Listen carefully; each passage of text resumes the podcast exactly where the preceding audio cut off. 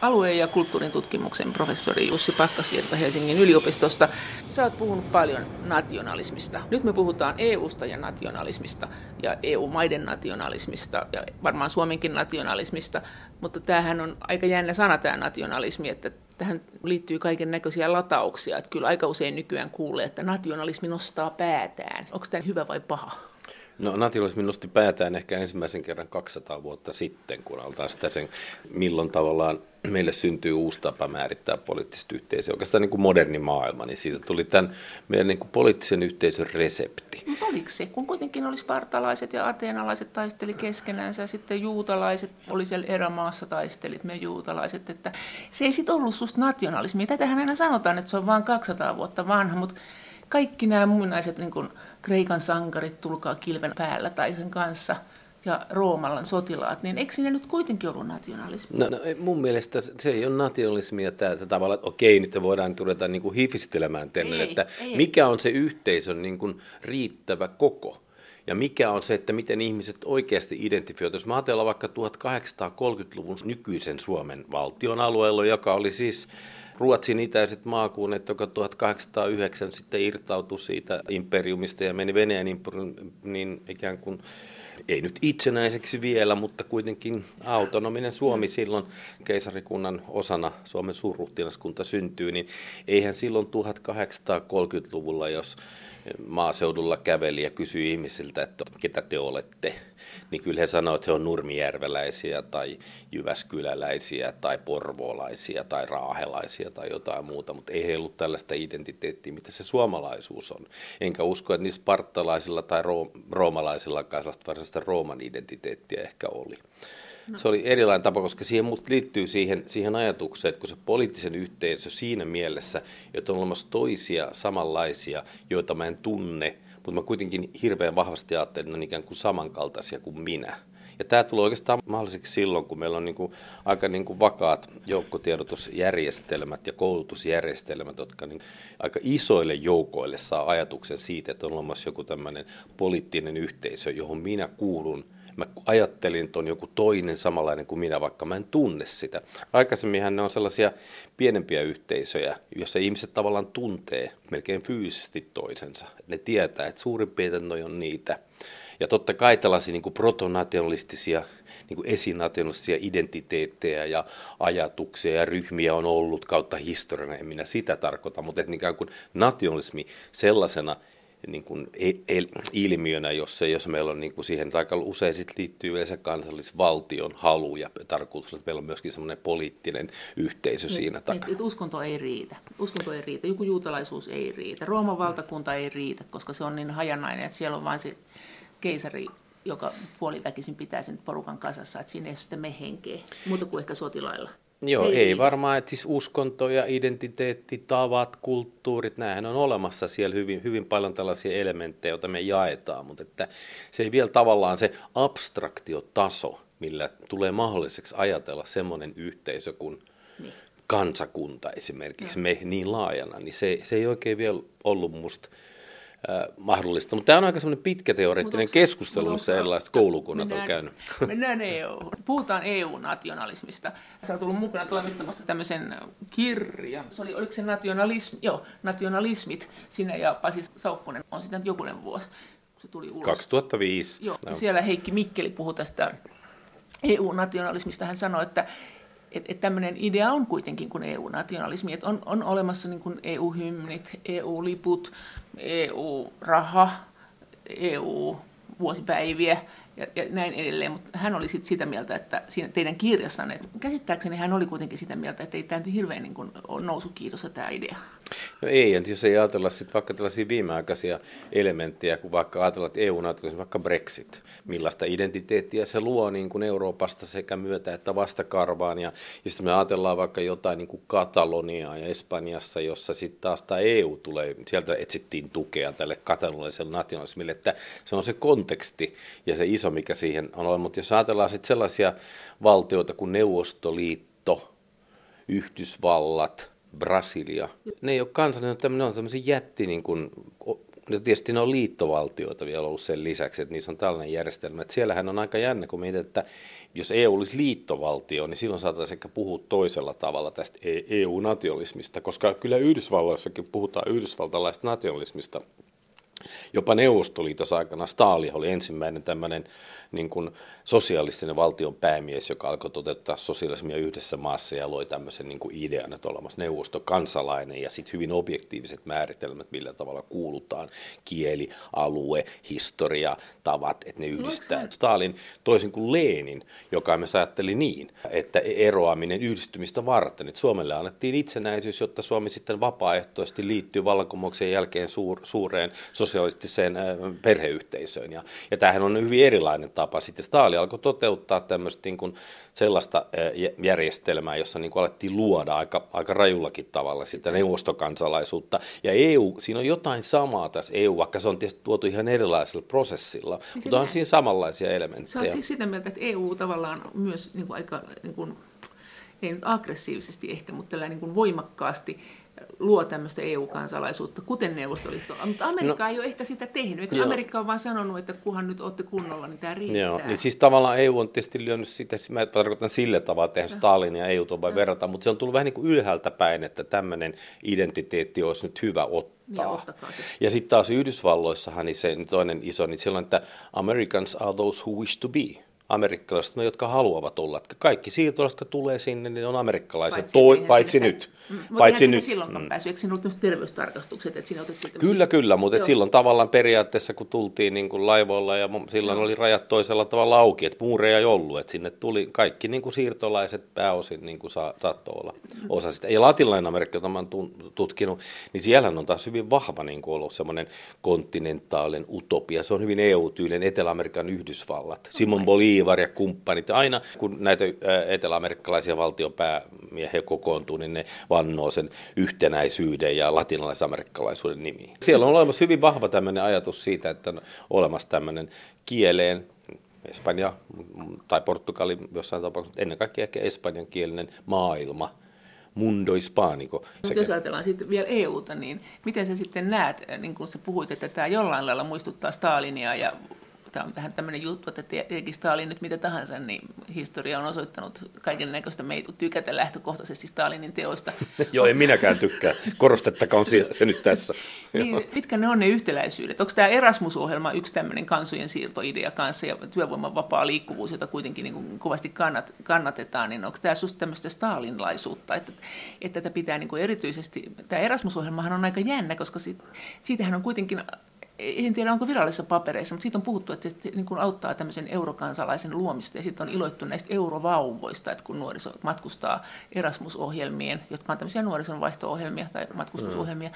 niin niiden avulla muualle, niin sitten syntyy tämmöisiä eri EU-kansalaisten välillä liittoja ja vauvoja. No, mitä, ky- mitä, mitä sä tykkäät tämmöisestä? Tai no, joku outo makuhan tässä en, on. En mä oikeastaan kyllä koe, että kyllähän siinä on niinku tämmöinen ihan niinku kaunis ajatus Euroopasta niinku myöskin talousmattina ja, ja, ja merkittävänä niinku alueena maailmassa, jossa yhtenäisiä prosesseja luodaan ja koulutusta yhdenmukaistetaan ja ihmisten ajattelu sitten ymmärtää sen eurooppalaisen, siis demokratia, vapaus, ihmisoikeudet. Et nyt mä korostan tähän äskeiseen Neuvostoliittoon, että kyllä se idea on aika erilainen. Sitten meillä on tietysti tämä euro niillä mailla, joilla se euro on. Se on Suomessakin hyvinkin anti-EU piireillä, niin tämä euro saatetaan usein kokea aika positiiviseksi. Se helpottaa meidän suomalaisten matkustamista. No. Silloin sitten sellaisia niin kuin aika syvä, me, niin kuin syvämentaalisia ajatuksia, että meillä on yhteinen valuutta. Että mä menen tuonne Espanjaan tai Kreikkaan baariin ja mä maksan sen oluen sillä omalla no, rahalla. Niin. Kyllä siinä on sellainen, sellainen elementti, että kyllä se on musta aika vahva sen, sen yhteisen valuutan. Se on nyt yksi, yksi niin kuin vahvimpia EU-elementtejä on kuitenkin. Se on tunnistettava se seteli ja se kolikko, se tunne, se on niin kuin joka päivästä, että, että semmoinen niin kuin ollaan puhuttu paljon semmoisesta Michael Billick-niminen tutkija, semmoista niin kuin arkipäivän nationalismista, joka tapahtuu semmoisissa tällaisissa jokapäiväisissä proseduureissa, jotka on niin kuin siellä syvällä meidän tavas ajatella olla. Ja nämä, nämä on niitä semmoisia nationalismin syvärakenteita, jotka ylläpitää sitä mahdollisuutta, että kansakunta on olemassa. Alue- ja kulttuurin tutkimuksen professori Jussi Pakkasvirta Helsingin yliopistosta. Nationalismin määrittelyjä nyt on siis joka junaan, mutta aika hyvä oli tämä määrittely tässä, että tunteen yhteenkuuluvuutta semmoisen ihmisen kanssa, joka kuuluu samaan kansakuntaan, joten koskaan nähnytkään. Mm, ne on meikäläisiä niin onko EU susta liian suuri yksikkö, liian pirstaloitunut yksikkö? No on se, on se siinä, siis kansakuntamielessä se on kyllä hyvin haastava. Että jos me nyt otin vaikka sen Yhdysvallat esimerkin, niin siellä on yhteinen kieli vielä ja kuitenkin enemmän sitä historia liittovaltio, niin totta kai se toimii. Mutta kyllä EU-ssa niin tämä niin EU-nationalismi siinä mielessä, kuin mitä on vaikka saksalainen, espanjalainen tai suomalainen nationalismi, niin kyllä se kovin kaukaiselta niin kuin näyttää, näyttää tällä hetkellä. Että eikä se, tietysti nationalismi olennainen yksi piirrehän on ollut se, että se on niin kuin kameleonttimaisesti selvinnyt kaikissa vaiheissa. Se aina mukautuu ja puhutaan, että globalisaatio tuli, internet tuli, kaikki muuttaa tämän meidän olemuksen ja, ja sen, että ihmiset ei enää välitä tästä. Mutta se on niin vahva identiteetin muoto ja toki sitä esimerkiksi valtajärjestelmät tukee. Totta kai meillä valtio ja koulutus ja, ja, ja kulttuuri ja historia ja kaikki kertoo sen nationalistisen tarinan aina tavalla tai toisella. Tosin tietysti vivahteita siinä on meillä onneksi aika paljon sen tarinan kertomisessa, mutta se on niin vahvasti myöskin siihen meidän valtaan, koska se on myöskin osittain, voi ajatella, että länsimaisen demokratian kehikkonaan se toimii se kansallisvaltio, koska se on se ainoa sfääri. Ei meillä ole oikeastaan mitään muuta, ei meillä ole demokraattista maailmanhallitusta, YK ei riitä, mitään kansainvälistä yhteisöä ei olekaan. Se on se tavallaan se myöskin demokratin toimimisen kehikko. Ja siinä mielessä, niin kuin nationalismi puhuttiin aikaisemmin, onko se negatiivinen vai positiivinen asia, niin mun mielestä siinä on molempia puolia. Siis on ikäviä ilmiöitä, nationalismi voidaan laittaa, mutta myöskin aika positiivisia ilmiöitä siihen voidaan ladata. Öö, siis tietysti nationalismi sanaan, kun se ajatellaan että koko sitä sanastoa, niin siviili, paternalismi, etnisyys, äh, folk, saksan sana Joo, folk, kansa, tai niin. status, josta tulee state, eli että valtio, nämä, nämä monet hyvit, ja kansa, sitten tietysti tämä populus, Joo. joka on kansa. Ja meillähän Suomessa se on hyvin erikoinen, kun meillä puhutaan niin kuin kansallisvaltiosta, kun se valtio liittää meillä valtaan, ja muulla se viittaa säätyihin, jotka oli kuninkaan valtaa vastaan. Jos ajattelet kaikkia näitä käsitteitä, niin. niin meillä on ihan valtava respublika, yhteiset asiat, eli tasavalta. Joo. Meillä on valtava määrä siis isoja käsitteitä, ja siis natiohan alkoi ja tarkoitti ihmiset ehkä ei tiedä, mutta se tarkoitti Roomassa naisia synnytyksessä varjelevaa Jumalaa alkuja, ja sitä sitten vasta myöhemmin alkoi tulla sitten Eli se, sitä tavallaan sitä kansan lisääntymistä. Siis no jollain tavalla siinä oli tämmöinen ajatus, että siinä oli semmoinen, että niin kuin nuorta syntyvää suojelaa ja tai jotenkin, niin se on, tai sitä synnyttävää. Mutta sitten totta kai se tarkoitti jossain vaiheessa sitten niin kuin kotipaikkaa, mistä tultiin, niin kuin, meillä on osakunta, på svenska, niin sehän tulee osakuntahan, että sä tulet jostain paikasta, ja sehän on se natio-sanan sitten se modernimpi, josta sitten vasta 1800-luvun alussa alettiin käyttää tätä nykyistä merkitystä. Mutta mut entäs tämä musta nationalismi ja valkoinen nationalismi, miten sä ne määrittelet? No, no siis okei. Okay. Siis nationalismin negatiiviset ja positiiviset puolet, jos me ajatellaan, että, että meillä on semmoinen niin positiivinen yhteenkuuluvaisuus, yhteiden asioiden hoito, yhteisöllisyys, yhteisen historian säilyttäminen, pohtiminen, miettiminen, yhtenäistäminen, jossain vaiheessa myöskin keskusteleminen siitä. Mutta sitten on tietysti valitettavasti siihen nationalismiin on liittynyt historiassa sellaisia hyvin ikäviä, ikäviä ilmiöitä, joista nyt tietysti Natsi-Saksa on kaiken paras esimerkki, kansallissosialismi. Ja, ja se tavallaan, sehän on sitten se, mitä meillä aika nopeasti ajatellaan. Mä en itse tavallaan, kun mulle sanotaan sana nationalismi, niin mulle ei tule niin kuin Saksan juutalaisvainot mieleen ja, ja saksalainen Hitler-kultti, vaan mulle tulee siitä paljon muitakin asioita. Mutta aika usein siihen kyllä, e, että arkipuheessa niin saatetaan ihmiset, jotka suhtautuu ehkä kriittisesti tällaisiin ilmiöihin kuin uusoikeisto tai fasismi, niin, niin aika nopeasti siihen se nationalismi tavallaan kyllä niin kuin mielletään semmoiseksi negatiiviseksi asiaksi. Musta se nationalismi on. Se on. Sitten se, se, se, on niin kuin, että se on vähän sama, että onko politiikka hyvä vai huono. Se politiikka on. Tai onko uskonto hyvä vai huono. Uskontoja on. Miten se voisi olla se nationalismi niin vahvaa kuitenkin, tai siis niin, niin outoa, että esimerkiksi jossakin meidänkin maamme laulussa ja näissä muissa lauluissa niin puhutaan, että ei laaksua, ei kukkulaa, ei vettä rantaa rakkaampaa. Että miten tämä nyt mihinkään liittyy? Että siis eihän tämä nyt liitty siihen kansakuntaan millään lailla. Että samanlaiset vedet ja rannathan siellä olisi, kuka tätä tahansa hallitsee. Että on niin hirveän hämmästyttävää, että silloinkin kun nationalismi meilläkin on elänyt semmoista niin kuin, tavallaan loistokautta, että se on ollut niin kuin kunniallista ja, ja kaikki niin kuin, että on halunnut jotenkin viitata ja olla siinä menossa mukana, niin ne niin kuin ton kummosempaa keksin. Kaikki tämmöinen, tämmöinen niin kansallisromanttinen, kun se keksitään, se pitää keksiä se meitä yhdistävä, niin totta kai se halutaan kuullata ja kaunistaa ja, ja kertoa ja löytää se äärimmäisen positiivinen sille, joka yhtäkkiä on niin kuin tavallaan keksitty. Jos me ajatellaan vaikka suomalaisuutta niin kuin ytimenä, niin Musta on aika hyvä kuvaus. Mä olin yhdessä tieteenpäivien sessiossa, missä taas jälleen kerran arkeologit ja muut tutkijat pohti sitä, että mistä suomalaiset on niin kuin alkujaan tullut. Se synteesi sen seminaarin jälkeen oli se, että uusimpaan tutkimustietoon pohjautuen, että suomalaisia on tullut eri aikoina idästä, lännestä, etelästä ja pohjoisesta ja tulee edelleen. Ja, ja tämä on musta hieno ajatus, se... ajatella, että mitä se suomalaisuus on. Se on ollut jatkuvaa niin kuin ryhmien liikkumista, jotka sitten on jossain vaiheessa asettunut jonnekin ja, ja määrittänyt sitten pikkuhiljaa No miten sä sitten selität sen, että nyt kun sanotaan, että EUn aikana on tämmöiset pienryhmät nostaneet kovasti identiteettiä, ne on tämmöistä niin kuin nationalismisukuista liikehdintää paljon, niin erilaiset ryhmät haluaa niin kuin profiloitua? No, mutta siis tähän myöskin sallii tämä tietysti tämä nykyaika ehkä enemmän kuin ennen, koska nyt meillä on siis sellaisia uusia yhteisöllisyyden jakamisen tapoja, kuten vaikka internet, jossa, jossa tavallaan on helpompi luoda uudenlaisia liikkeitä nopeammin. Ja tämähän on aika niin kuin globaali ilmiö, että meillä syntyy uudenlaisia poliittisia liikkeitä vastustamaan aikalaisia perinteisiä, vaikka poliittisia puolueita. Ja näissä monta kertaa nyt tietysti varsinkin ehkä tämmöiset uusoikeistolaiset ryhmät, oikeistopopulismin nousu, nousu Euroopassa, niin sehän on hyvin selkeästi semmoinen niin kuin, tavallaan, että nyt annetaan simppeliä vastauksia jostain tietystä poliittisesta päämäristä, niin ne on siellä takana, mutta halutaan antaa simppeleitä vastauksia asioille, koska tavallaan se heterogeeninen moninaisuus, mikä täällä Euroopassa vallitsee, niin se on niin, kuin äärimmäisen vaikea käsittää. Mutta mitä tämä on tämä pakolaistilanne tehnyt nationalismille EU-ssa? Mitä tässä on niin oikeasti tapahtunut? Mitkä ne on ne siellä ne syvärakenteet? Että kyllä tämmöistä keskustelua on, ja, ja tähänkin ohjelmaan tulee kirjeitä, että kun meidän esi-isät on uhranneet henkensä tämän valtion puolesta, ja, on, ja onko nyt näin sitten, että me emme saa päättää itse, ketkä täällä asuu, että keiden kaikkien puolesta he ovat nyt sitten henkensä uhranneet. Niin no mä itse tietysti ajattelen, että niin kuin historioitsijana näen tietysti sen, sen kulman, että, että niitä ihmisiä on liikkunut ja liikkuu koko ajan ja tulee liikkumaan, että ei se niin kuin tavallaan, että ei tällaista puhdasta yhdestä yhtenäistä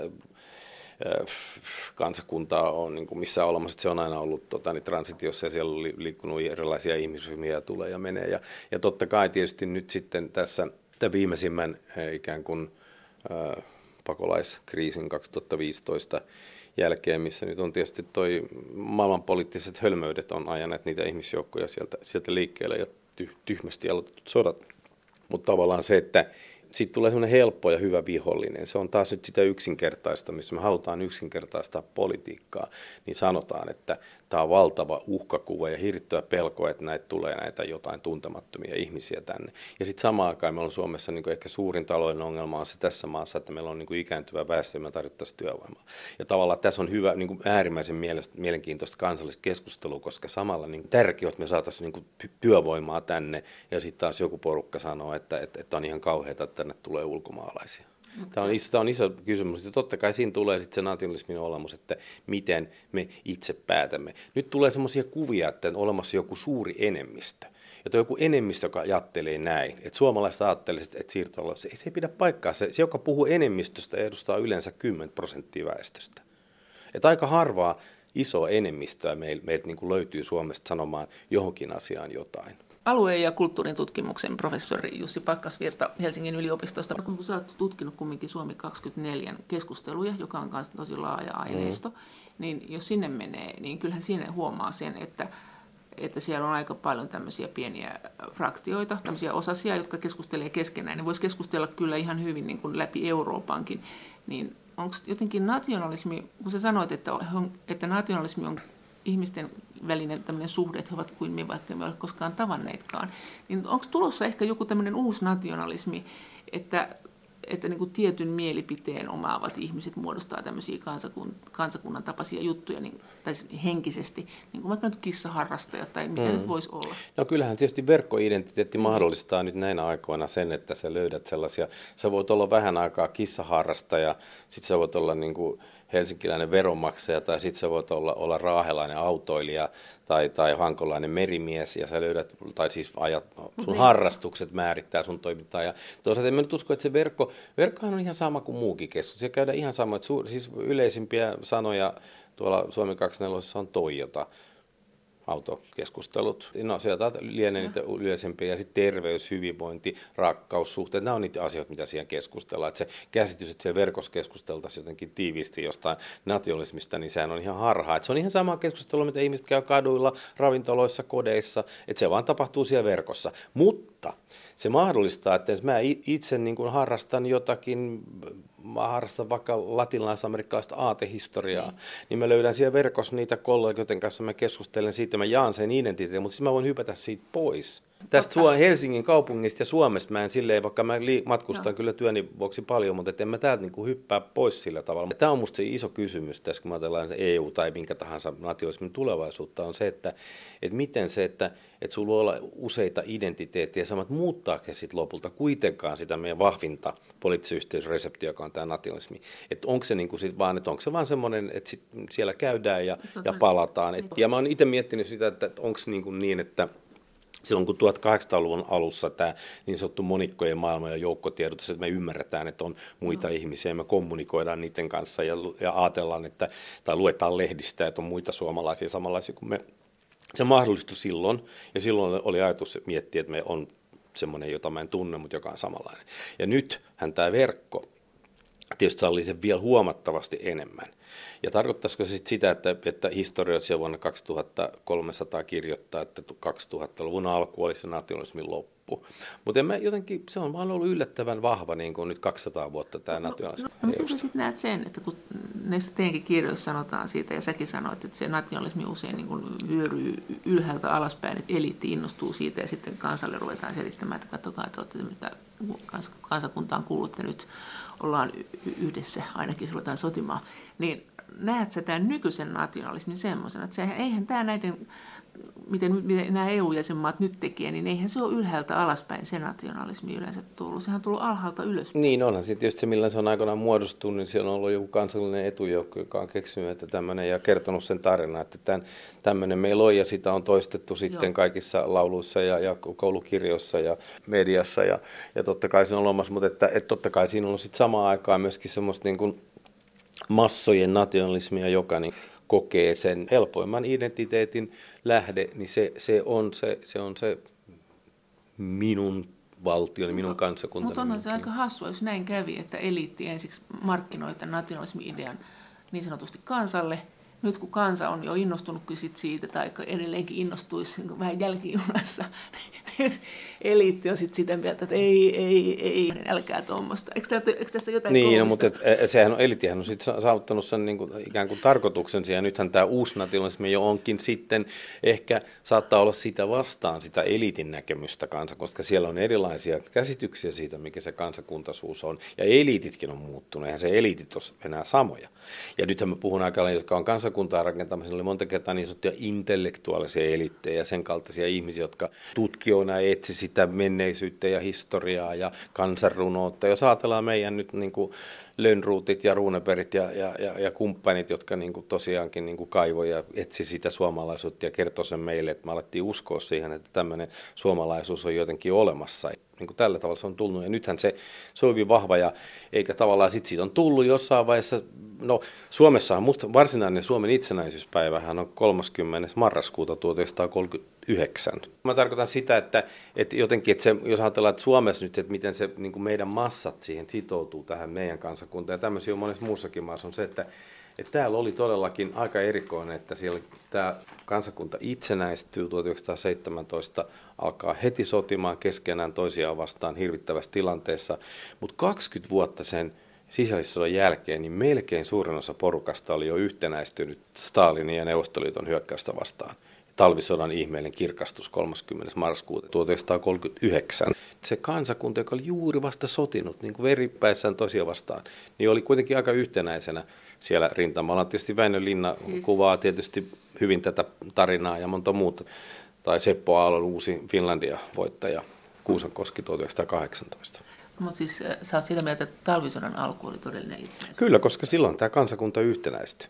Suomi itsenäistyi siis hyvin omalaatuisessa tilanteessa. Että siellä oli kaksi tota, niin leiriä. Meillä oli luokkasota täällä myöskin käynnissä tässä, tässä maassa. Että siellä oli köyhät vastaan muut ryhmät ja, tosittain teollisuustyöläiset ja maaseututyöläiset. Ja kyllähän se oli niin kuin aikamoinen niin kuin kansakunnan, siis nationalismin voitti, jos mä ajatellaan, että miten nopeasti sit Suomesta tuli se Suomi. Ja siihen liittyy, että voittajat oli kuitenkin riittävän järkeviä ymmärtääkseen, että nämä on integroitava nämä häviäjät myös mukaan tähän järjestelmään. Ja se teki sen, että ne ihmiset, jotka, jotka oli niin kuin todella veripäin sitä suomalaista valkoista nationalismia vastaan 1917 ja 18, niin he oli kuitenkin sit siellä sotimassa Suomen joukoissa Neuvostoliittoa vastaan. Jos ajatellaan tätä Suomen itsenäisyyttä, ajatellaan EUta, niin voisiko EU pystyä luomaan semmoisen nationalistisen hengen, tähän on ihan kaikki se vanha kysymys, että, että joku menisi ja niin kuin antaisi henkensä EUn puolesta. Totta kai voidaan sanoa, että sotiin menee paljon ihmisiä, mm. jotka eivät mene sinne vapaaehtoisesti Joo. vaan pakosta,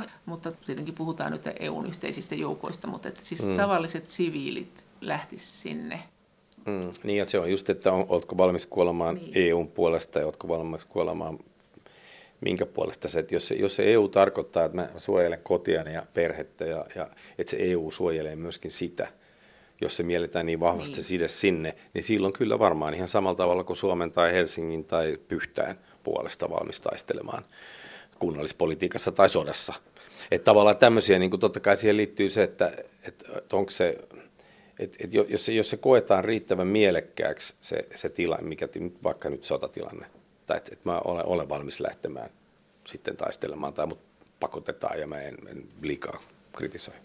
Mutta miten sä sitten näet sen, kun EU on kuitenkin tämmöinen korkein elin ja siellä on se huippukokous, jossa valtion päämiehet päättää asioista. Joskus sitä miettii, kun sitä katsoo, niin tuntuu, että joka huippukokouksessa, joka ministerineuvoston kokouksessa nämä valtiot ajautuu toisiaan vastaan. Aina sanotaan, että sopuisaa oli kyllä, mutta ilmeisesti ei aina kauhean sopuisaa. Niin, niin onko tämä itse asiassa tämä EU Onko tämä tämmöinen rakenne, joka päinvastoin niin lietsoo kansallisvaltioiden nationalismia? Et, et kyllähän tässä nyt kuitenkin on kaikki tämmöistä, että mitä hyvät tavat on, mitä Italia on tehnyt, sotkeeko se koko talouden, aa, mitä Kreikka teki, voi ei, mitä, mitä nyt teki Brexit, että aa, kauhea kaos. Että et, et onko tämä niin, niin, että me ollaan niin liian lähellä toisiamme pysyäksemme ystävinä, että onko tämä niin kuin, Onko tämä meidän läheinen kanssakäymisemme semmoinen, joka lietsoo nationalismia ja lietsoo eri puraa? Niin, no sitten jos ajattelen ihan ensimmäiseksi sitä, minkä, minkä mainitsit, miten miten tavallaan internationalismi ruokkii nationalismia. Mikä, mikä on enemmän kansallinen tapahtuma kuin kansainväliset olympialaiset?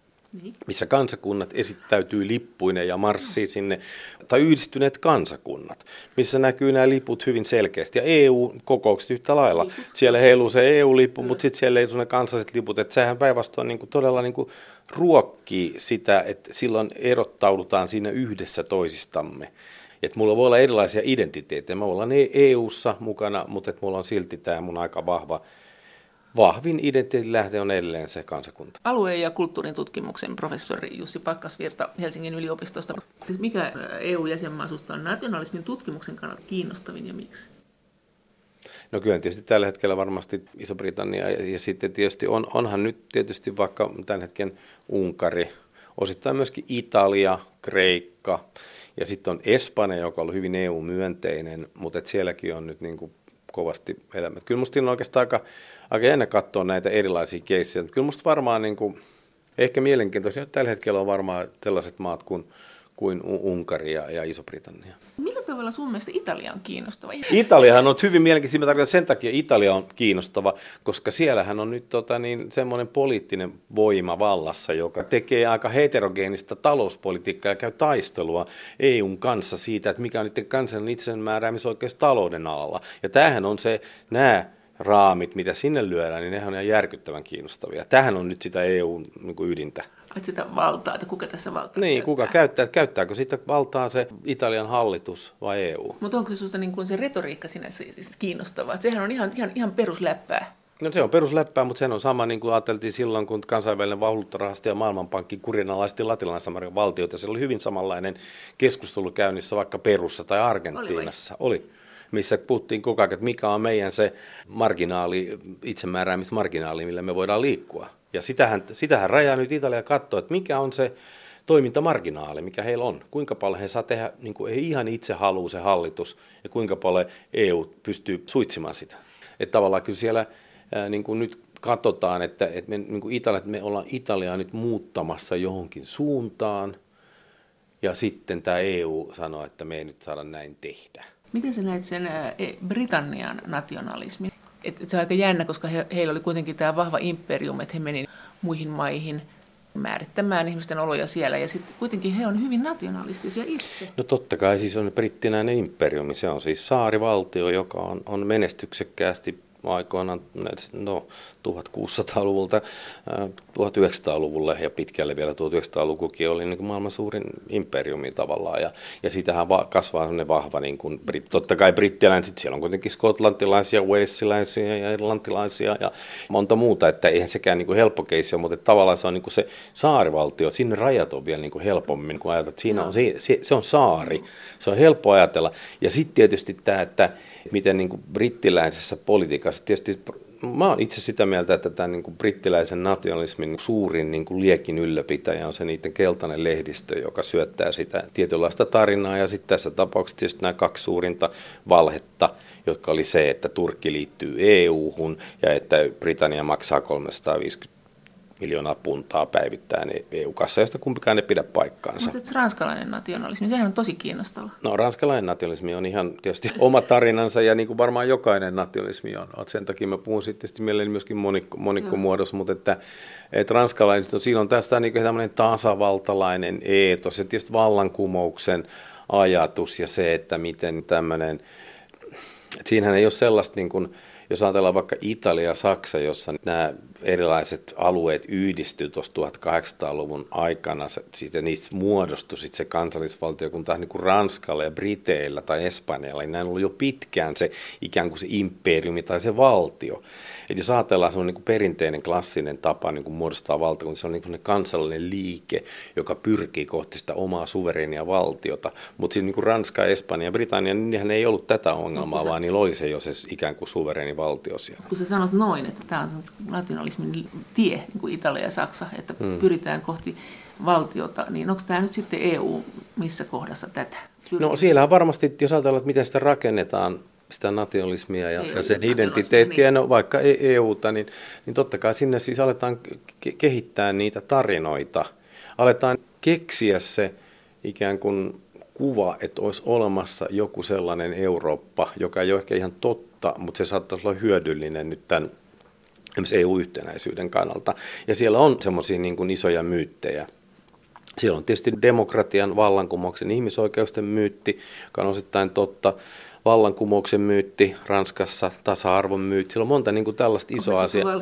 Ne ei ole valheellisia myyttejä, mutta ne on siellä ytimessä. Ja sitten on tietysti tämä raskaiden sotien kokemusta. Olkaamme niin kuin praktisia, että semmoiset yhteisöt, jotka ei tapa toisia, vaan pystyy pyrkii elämään toistensa kanssa yhteistyössä ja tekemään paljon niin kuin yhteistä, niin ne, ne on maailman historiassa kuitenkin pärjännyt paremmin. No entä sitten Saksan nationalismin historia? Että minkä takia siitä tuli tämä Hitlerin Saksa sitten? Varmaan siis perinteisiä selityksiä on, että ensimmäisen maailmansodan karvas kokemus ja sitten talouslama, jotka salli nyt tällaisen liikkeen, joka käytti sekä propagandaa että, että väkivaltaa koneistossa aika tehokkaasti ja loi äärimmäisen tehokkaan niin kuin nyrkin, millä pystyi hoitamaan asioita. Ja, ja sitä tietysti täytyy muistaa, että natsi-Saksa sai kuitenkin aika paljon sen saksalaisen teollisuuden tuen taakseen. Tämähän on aika jännittävä, jos ajatellaan, että maailmassa ehkä suurin niin kuin poliittinen haaste, jos ajatellaan, että mitä tapahtuu. Jos ajatellaan, että meillä on ollut, kun me tehdään kuitenkin yleensä hallitukset muodostuu koalitioista aika useissa maissa. Sitten meillä on semmoinen niin perinteinen vaikka sosiaalikristillinen tai liberaalioikeisto. Ja sitten meillä on, on erilaisia niin kuin vaikka vasemmistoryhmiä ja sitten on tämä uusi oikeisto, uusi populismi. Kenen kanssa tämä nyt pyrkii koalitioihin, tämä kristillisdemokraattinen tai liberaalioikeisto? Et useissa toisissa se on ollut sitten vähän tämmöisen keskusta-vasemmistolaisen tai vasemmistolaisten hallituksen ryhmien kanssa halunnut muodostaa koalitioita. Nyt, jos siellä nähdään sitten niin vaikka talouspiiristä, näiden oikeistopopulismien ajama politiikka onkin meille edullisempaa, niin sehän on se kohta, missä voisi tapahtua niin kuin uusi natsismin nousu. Että tavallaan se koalitio olisi, olisikin sellainen, että, että se liberaali tai no, vaikka sosiaalikristillinen oikeastaan, se menee sen oikeastaan populismin kelkkaan. Ja tästä, tästä voi sanoa, että tämä on vähän semmoisia niin elementti, jotkut puhuu, mä en ihan historiallisesti usko, että mikään toistuu sellaisena kuin se joskus oli, mutta että kyllä tässä nyt voisi nähdä pieniä uhkakuvia. Mä nyt mietin vaikka mitä Brasiliassa on tapahtunut, tämä Bolsonaro on aika erikoinen tapaus, tai Trump.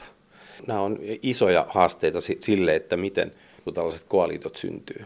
Mikä se tilanne on sun mielestä Saksan nationalismin suhteen nyt? No kyllähän Saksassa AFD, Joo. niin se on kasvattanut kannatustaan mutta nyt on jännä nähdä, että onko se niin kuin nyt huipussaan ja alkaako se laskemaan.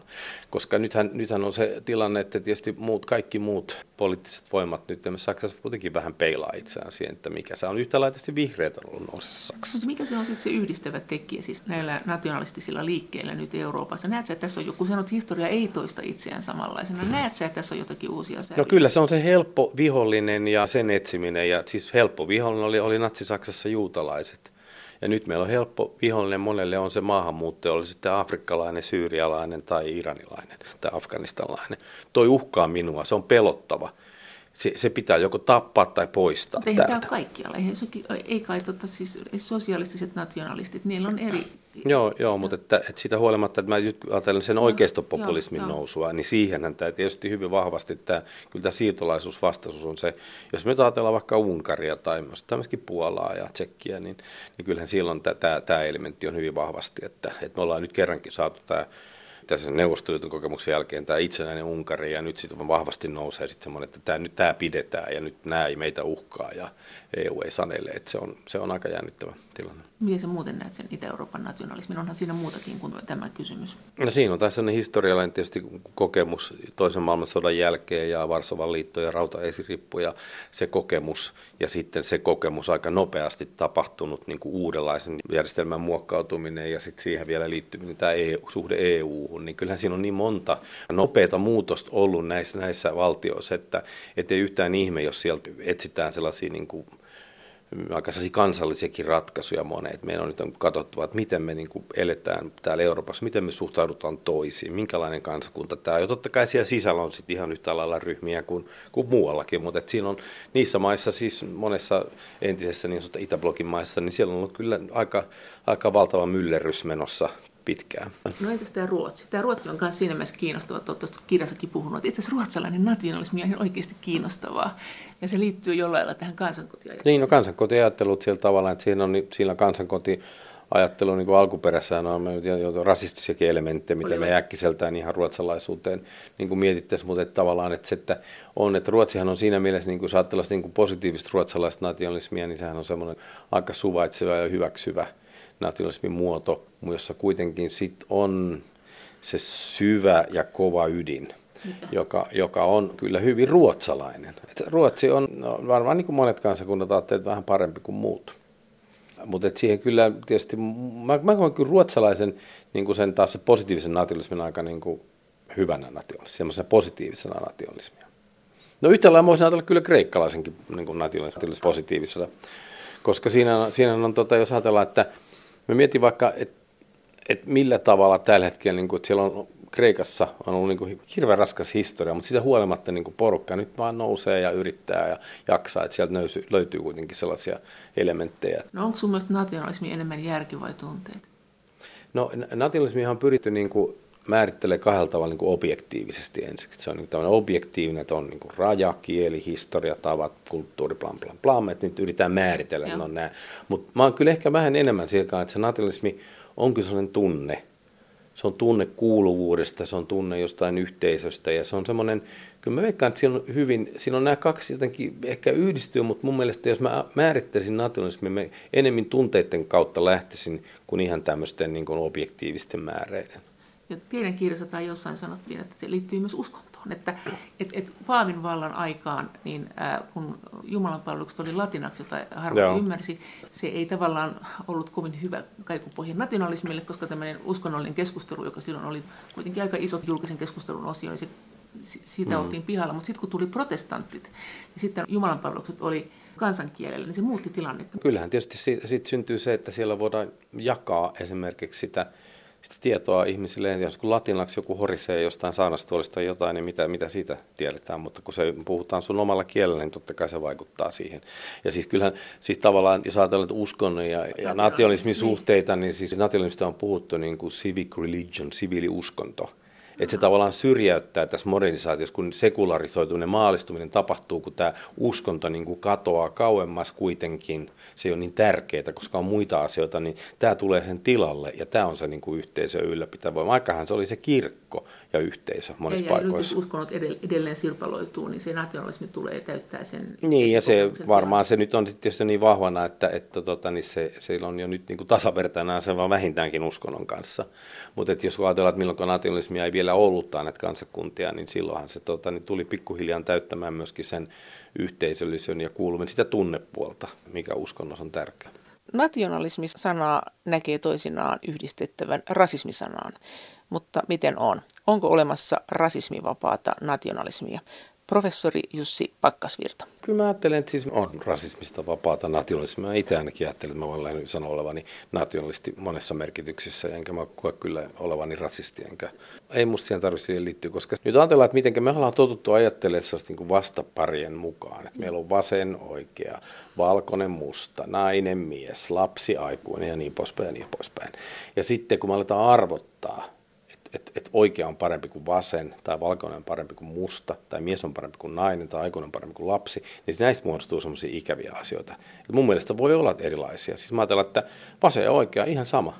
Et suhtaudut niin vasen ja oikea kätiseen niin, niin kuin samalla tavalla. Ja silloin mä ajattelen, että mulla on niin kuin kansakunnassa erilaisia kansalaisia, vasenkätisiä ja oikeankätisiä. Antaa niiden niin kuin, vaan elää siellä ihan rauhassa. Mutta tämä on mun klubi, jos sä oot nationalisti kuitenkin. Niin, niin että oikeakätisten lupi.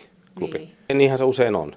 Mutta se hyvä, miten se hyväksyy se oikeasti klubi vasenkätisiä? Että saako ne elää siellä niin kuin vasenkätisinä?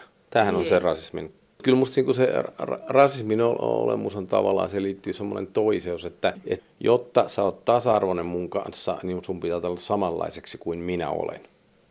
Tietysti onhan tämä niin sukupuolten puolten kokemus ollut kauan, että niin naisilla on ollut hankalampaa kaikissa maissa. Niin, no siis se on mielenkiintoinen tämä sukupuolen ja miehen naisen käsitys kansakunnasta, niin kun se kuitenkin se kansakunta käsitteenä, niin musta, että jotta ymmärtää sen kansakunnan olemuksen, siinä on mies ja nainen, koska se on se suojeleva äiti, joka synnyttää, opettaa äidinkielen, kasvattaa, suojelee, imettää ja isä, joka puolustaa ja lähtee sotimaan ja kurittaa ja käskee. Et siinä on nämä kaksi puolta jos ollaan hyvin stereotyyppistä siis ajatella. Maassa. Ei vaan kans, nationalismissa. Ah. Siinä on se, että me puolustetaan, me pitää olla ah. aika tiukkoja ja sitten taas meidän täytyy suojella meidän omia. Sillä tavalla, kun äiti kasvattaa, pitää huolta, rakastava äiti ja sitten se aika kurinalaistava isä. Ja tämähän on perinteiset, hyvin stereotyyppiset sukupuoliroolit ja mallit. Ja nämä on kansakunnassa molemmat sisällä. Ja totta kai niin kun sit tietysti kun siinä tulee se toinen puoli, että hyväksytäänkö me erilaisuutta, niin tietysti se, me ei kovin kauan historiaa siitä, että naiset olivat sillä tavalla erilaiset, heillä oli äänioikeus. Miten tämä liittyy siis nyt nationalismiin? No se liittyy siihen, miten kaikki voi olla, kuulua osaksi, osaksi kansakuntaa, myös naiset ja miehet.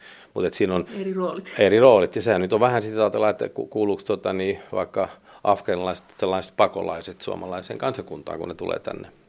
No joo, ehkä tämä nyt oli pikkasen kaukaa haettu. No miten sä sitten näet sen, kun aina itsenäisyyspäivän aikoina kysytään, että mitä itsenäisyys sinulle merkitsee? Miten se sulle merkitsee, Suomen itsenäisyys? Kyllä Suomen itsenäisyys merkitsee tietysti mulle valtavaa, niin kun, se on mun identiteetin keskeinen olemus. Se merkitsee osittain sitä yhteisöä, jonka piirissä mä olen oppinut tämän kielen, jota mä pääosin käytän, joka sitä suojelee ja turvaa. Se antaa mulle mahdollisuuden tietysti tässä maassa. Suomen itsenäisyys merkitsee ennen kaikkea sitä, että meillä on aika toimiva valtio – Meillä on niin kuin hyvä yhteisö ja tähän on niin kuin helppo ja hyvä kuulua tähän yhteiskuntaan. Tämä on niin kuin hyvä puolustaa ja nähdä tässä niitä positiivisia, niitä positiivisia asioita, mitä mä näen, niin mä näen niitä niin paljon, että, että se mulla on, suomalainen nationalismi on niin kuin positiivinen, mutta myöskin siinä sellaisessa niin kuin solidaarisessa merkityksessä. Mitä sä näet sen sitten sen, sen sotaisuuden siinä? Niin, no siis Suomi on tietysti, kun ajattelee tämän maan historiaa kahden imperiumin välissä, on joutunut usein sotimaan jommankumman, jompakumpaa puolustaakseen tai, tai jonne, jonne päin hyökätäkseen. Tai, ja, ja Suomi on ollut maailman paras sodissa häviövä maa varmaan siinä mielessä, että me ollaan hävitty kaiken kaikki sodat, mutta se on ollut kuitenkin, me, me ollaan, vaikka me ollaan hävitty, niin me ollaan kuitenkin jotenkin voitettu. Että se tavallaan se suomalainen so, sotaisuus on tietysti, mä itse, itse olen tietysti jossain mielessä myöskin vähän kandilainen ajatusmaailmaltani ja en ehkä pidä sotimisesta niin kuin ensimmäisenä ratkaisuna, mutta mä niin kuin tavallaan näen sen, että tässä maassa se on ollut tietynlainen historiallinen välttämättömyys. Näin sanoi alue- ja kulttuurin tutkimuksen professori Jussi Pakkasvirta Helsingin yliopistosta. Kiitos teille kommenteista ja viesteistä. Kaikki viestit ovat erittäin tervetulleita. Niitä voi lähettää sähköpostiosoitteeseen maija.elonheimo.yle.fi ja sen lisäksi me voimme keskustella näistä asioista Twitterissä.